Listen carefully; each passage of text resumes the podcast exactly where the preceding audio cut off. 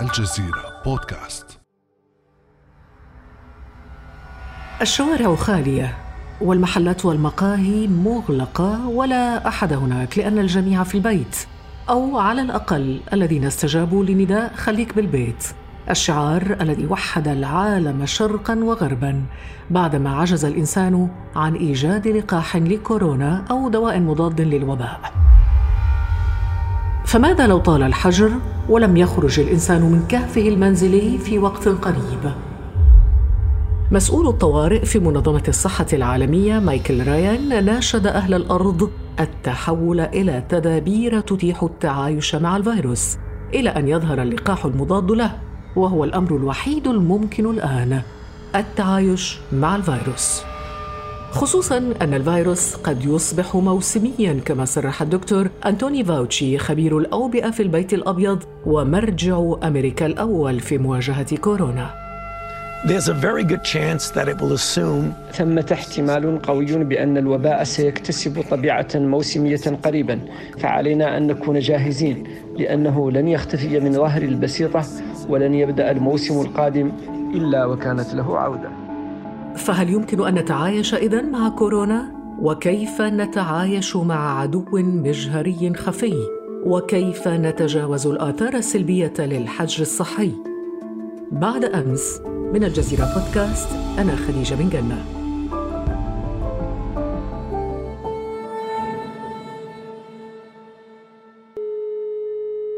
للحديث عن إمكانيات التعايش مع كورونا ينضم إلينا الكاتب والمحلل السياسي التونسي وليد حدوق. أهلا وسهلا بك أستاذ وليد. أهلا. وليد حدوق الآن يعني بعد مراحل الاستخفاف الأولي بوباء كورونا ثم مرحلة التهويل من آثاره نصل إلى مرحلة الدعوة إلى التعايش مع كورونا كحل ضروري للتقليل من أضراره. هل برأيك التعايش يبدو ممكنا مع كورونا؟ موضوع التعايش مع كورونا لم يعد حلا ضروريا أو حلا ممكنا هو العملية الفرضية الوحيدة الممكنة. في مرحلة أولى كان هنالك إنكار لهذا الوباء كان ينظر له كوباء بعيد قادم من الصين. لو تذكرون كان هنالك حتى في مرحلة ما ردود فعل عنصرية زي الأسيويين في بعض العواصم الغربية. ثم بعد ذلك بدأ هنالك حذر ولكن حذر يشبه كورونا بحمى خفيفة وأدت هذه الفرضية حتى إلى تطرف في القول بالتعايش. الموقف البريطاني تحديدا في مرحلة ما كان البريطانيون يعتبرون أن التعايش ليس فقط ممكن ولكنه تعايش بديهي وبرزت فرضية ما اسماه المجمع الإمبراطوري البريطاني ال Imperial College حمى القطيع ال herd immunity ثم تراجعوا بعد ذلك. الآن المجمع الإمبراطوري البريطاني هو نفسه في تقاريره العلمية المحينة تراجع عن هذا الموقف وبانتظار تعميم التلقيح. وهذا سيتطلب وقتا لن يقل عن سنتين سنتين ونصف في أحسن السيناريوهات. انه هنالك فيروسات لم لم يوجد لها تلقيح إلى الآن. فيصبح هذا التعايش ضرورة. وإذا ما أردنا أن نسميه تعايشا مع عدو فهذا تعايش ضروري مع العدو. السؤال هو حول إمكانية التعايش مع ضرورات التعايش صح التعبير. يعني الموضوع المرتبط بكورونا ليس فقط التعايش مع الفيروس ولكن التعايش مع التباعد الاجتماعي الذي لم تجد الدول والمنظمات بديلا له كحل للتوقي أو لاحتواء الوباء في هذه المرحلة، وإذا كان الإنسان كائنا اجتماعيا بطبعه فالسؤال الرئيسي يصبح كيف يمكن للإنسان للأفراد والمجموعات أن تتعايش مع تباعد اجتماعي مستمر غير محدد على الأقل مسبقا بانتظار وجود التلقيح.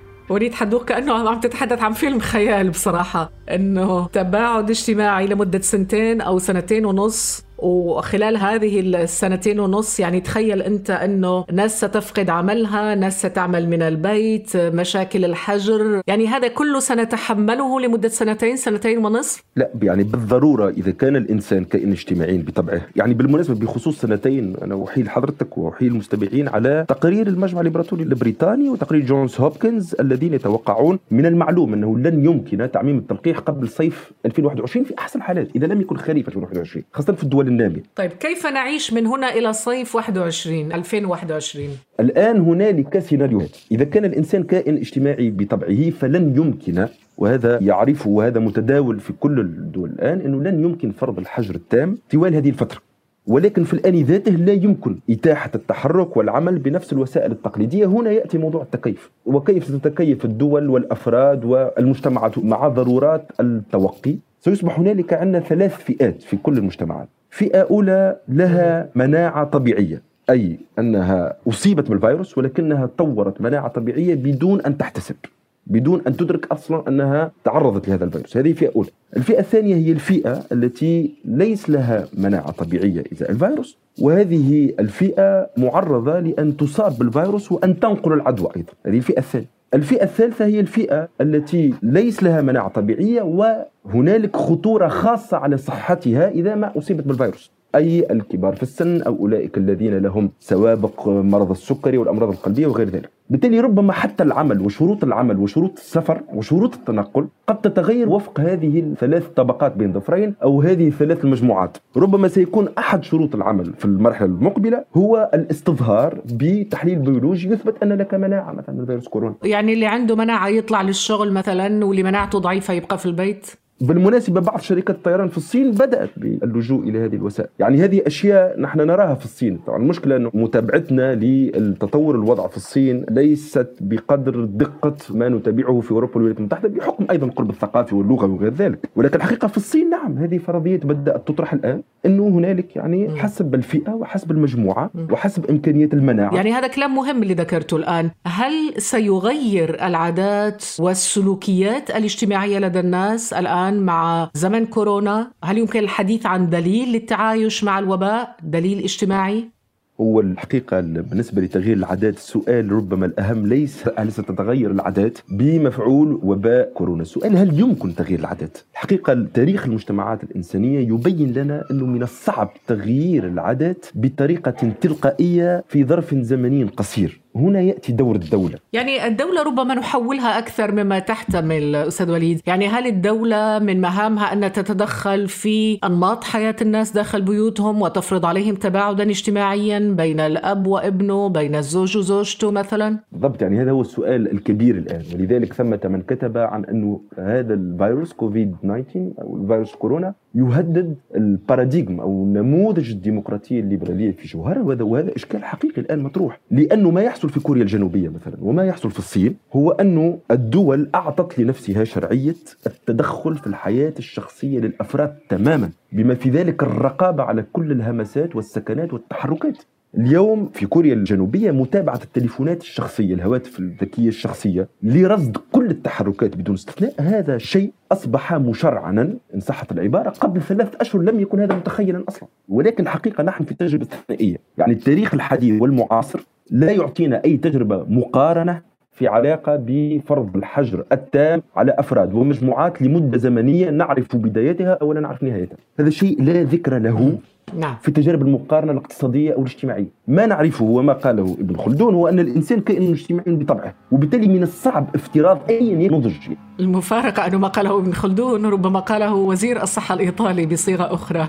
قال وزير الصحة الإيطالي روبرتو سبيرانزا لصحيفة لا ريبوبليكا الإيطالية إن مهمتنا هي خلق الظروف المناسبة للتعايش مع هذا الفيروس. نعم الكلمة الصحيحة هي تعايش. على الأقل حتى نحصل على التلقيح أو العلاج لأن الوضعية الحالية مأساوية وتنتظرنا شهور صعبة لكن الهدف يبقى العودة إلى الوضع الطبيعي تدريجيا إذ لا يتصور أحد أن يأتي يوم يقال فيه انتهى كل شيء.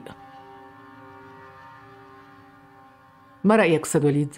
لا هو فعلا يعني الإيطاليون يتقبلون بصعوبه الموضوع وعموما الطبقة السياسية والخطاب المتداول يتقبل بصعوبه الموضوع ولكن واقع الشيء وأنا آسف أنا أتحدث بهذه الواقعية القاسية مع حضرتك ومع السادة المستمعين ولكن فعلا العودة إلى العادة سيكون شيء صعب هنالك عادة جديدة ستتواجد. لو ننطلق حتى من السلوكيات البسيطة أعتقد أننا لن نعود بالضبط إلى ما كنا عليه. ثمة عادة جديدة يعني new normal nouvelle normale ثمة عادة جديدة ستنشأ تدريجيا. لن تنشأ فقط عادات وسلوكيات جديدة أستاذ وليد ولكن أيضا أنماط إنتاج جديدة اقتصاديات جديدة. سينشأ اقتصاد جديد يقوم على شروط الحجر والابتعاد الاجتماعي أليس كذلك؟ نعم يعني هنالك اقتصاد جديد سينشأ بمفعول شروط الحجر وليس بالضرورة بإدماج شروط الحجر. يعني مثلا نعطي لحضرتك مثال صناعات السيارات والصناعات الثقيلة في أوروبا بصدد تكيف مع هذه الجائحة.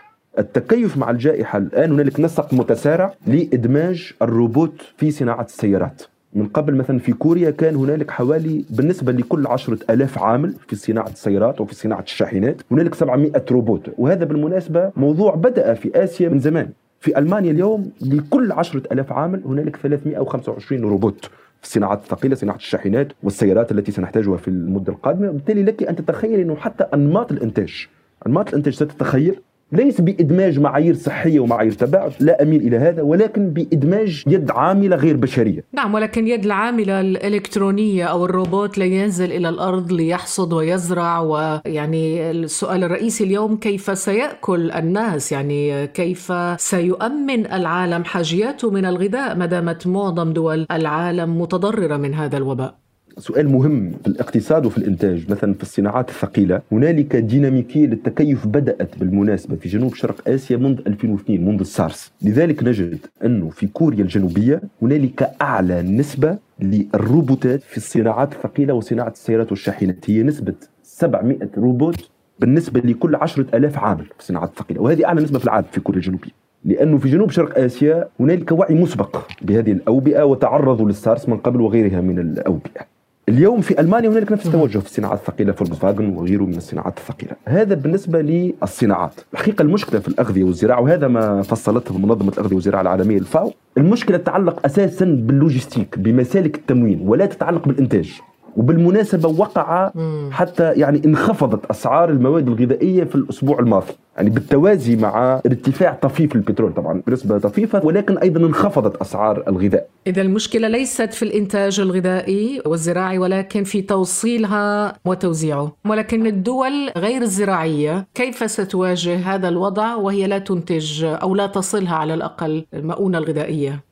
موضوع الأغذية والزراعة هو فعلا مقلق إلى مثلا الدول التي تعتمد تماما على توريد منتجاتها الغذائية. وهذا سيؤدي بالضرورة إلى ارتفاع كلفة التموين. ربما سنجد شركات طيران تخصص حصرا لتموين الدول. هنا دول الخليج تدخل في هذه الفئة. صحيح. يعني أعتقد أنه ما وقع مثلا في فرنسا في علاقة بتزويد فرنسا بالمواد الطبية. الفرنسيون وضعوا ان بون جسرا جويا بين باريس والصين لتزويد فرنسا بمعدات طبيه فقط. أعتقد أنه ربما سنشهد قد نشهد جسورا جوية بين دول الخليج العربي والدول الاخرى لاستخدام المواد الزراعية والغذائية إن لا قدر الله تفاقت الأزمة وهو ما لا نرجوه برأيك أستاذ وليد كيف سيكون صندوق النقد الدولي دوره ودور البنك الدولي؟ هل سيكون في مستوى التحدي لمساعدة الدول الاكثر تضررا في هذه المرحلة؟ صندوق النقد الدولي استبق وخصصت واحد تريليون دولار لكل الدول المعنية بعجز ميزانية وبأزمة اقتصادية على غرار تونس مثلا. فهو بادر ولكن هذا المبلغ كل العارفين بالاقتصاد يعلمون أنه لن يكون كافيا. أنا لو أعطيك فقط رقم مقارن مثلا حتى تسهل المقارنة. اقتصاديات الاتحاد الأوروبي والولايات المتحدة الأمريكية الحزمة الأولية المالية التي وضعت على ذمة شركات القطاع الخاص والبنوك وغيره هي بحوالي 8 تريليون دولار. يعني أربعة أضعاف ما تم تكريسه عبر صندوق النقد الدولي لكل الدول النامية لمجموع الدول النامية.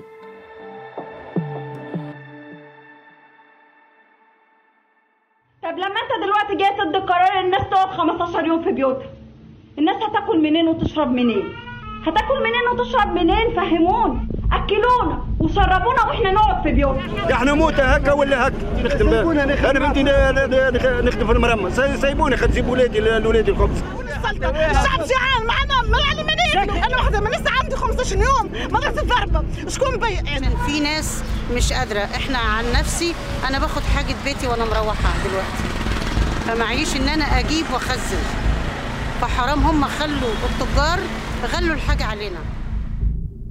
في ظل الحجر وإلزام الجميع بالبقاء في البيوت لن تجد فئة عريضة من الناس قوت يومها. ما يهدد المجتمعات بانفجارات محتملة إذا لم تجد فئة العمال اليوميين أي من يكسبون قوتهم بشكل يومي وغيرهم من الذين فقدوا عملهم بسبب كورونا ما يسد رمقهم.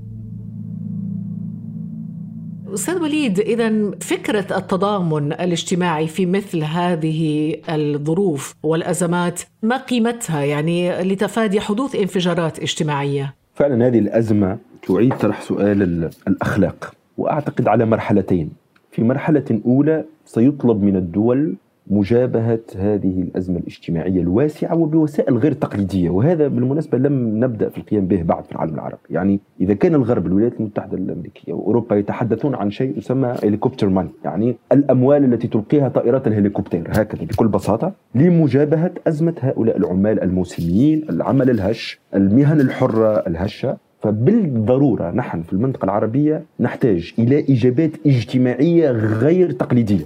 وسنضطر لاكتشاف أو لإعادة اكتشاف سؤال الأخلاق المحوري داخل مجتمعاتنا وداخل العائلة قيمة العائلة قيمة اللحمة تآزر الأهليين والمجتمعيين. هذه أشياء سيعاد طرحها ليس فقط في الدول العربية ولكن في العالم باسره لأنه ليس ثمة دولة تستطيع مجابهة التبعات الاجتماعية بدون مبادرات مجتمعية عميقة قائمة على فكرة الأخلاق. لكن أستاذ وليد ربما إحنا ركزنا على الجوانب الاجتماعية والاقتصادية لفكرة التعايش مع كورونا، لكن إذا تحدثنا عن الجوانب السياسية، هل تبدو الدولة بمؤسساتها وأجهزتها مهددة في وجودها بسبب كورونا خصوصا إذا طالت فترة الأزمة؟ الدولة الآن تضخمت بشكل غير مسبوق منذ الحرب العالمية الثانية. ففي اللحظة التي بدأ أنه منذ 15 20 سنة رغم المد الشعبوي الذي يعيد التفكير بضرورة الدولة ولكن في مرحلة تاريخية سابقة كان الحديث عن ضرورة تحرر المجتمع والاقتصاد من الدولة إلى اليوم نعود إلى الدولة التي تقيد حركة الأفراد والمجموعات وإلى الدولة التي بالضرورة ستهيمن على الاقتصاد. لأنه أزمة الدين وهذه الأزمة نعم. الاقتصادية ستؤدي إلى موجة تأميمات حتى في الدول الأكثر ليبرالية. إذا يمكن أن نقول في النهاية أن التعايش مع كورونا سيكون له أثمان على الصعود الاجتماعية الاقتصادية والسياسية. صحيح. لا سيكون له أثمان وسيكون له أعتقد أنه هذه اللحظة هي مرشحة لأن تكون لحظة تاريخية فارقة بالمعنى الجدي انتقال جذري. المشكلة أنه انتقال جذري وسريع وعادة الانتقالات الجذرية السريعة تذهب بكثير الضحايا أي أنه الكثيرون يذهبون ضحية الانتقالات الجذرية والسريعة. وعادة ما يكونون للأسف نعم. وهذا شيء مأساوي عادة ما يكونون الأضعف والفئات الأكثر هشاشة. لذلك هنا المسؤولية الأخلاقية الجماعية استثنائية تاريخية إزاء هؤلاء. شكرا جزيلا لك الأستاذ وليد حدوق المحلل السياسي التونسي. شكرا إن شاء الله كانت مفيدة نعم. كان هذا بعد أمس.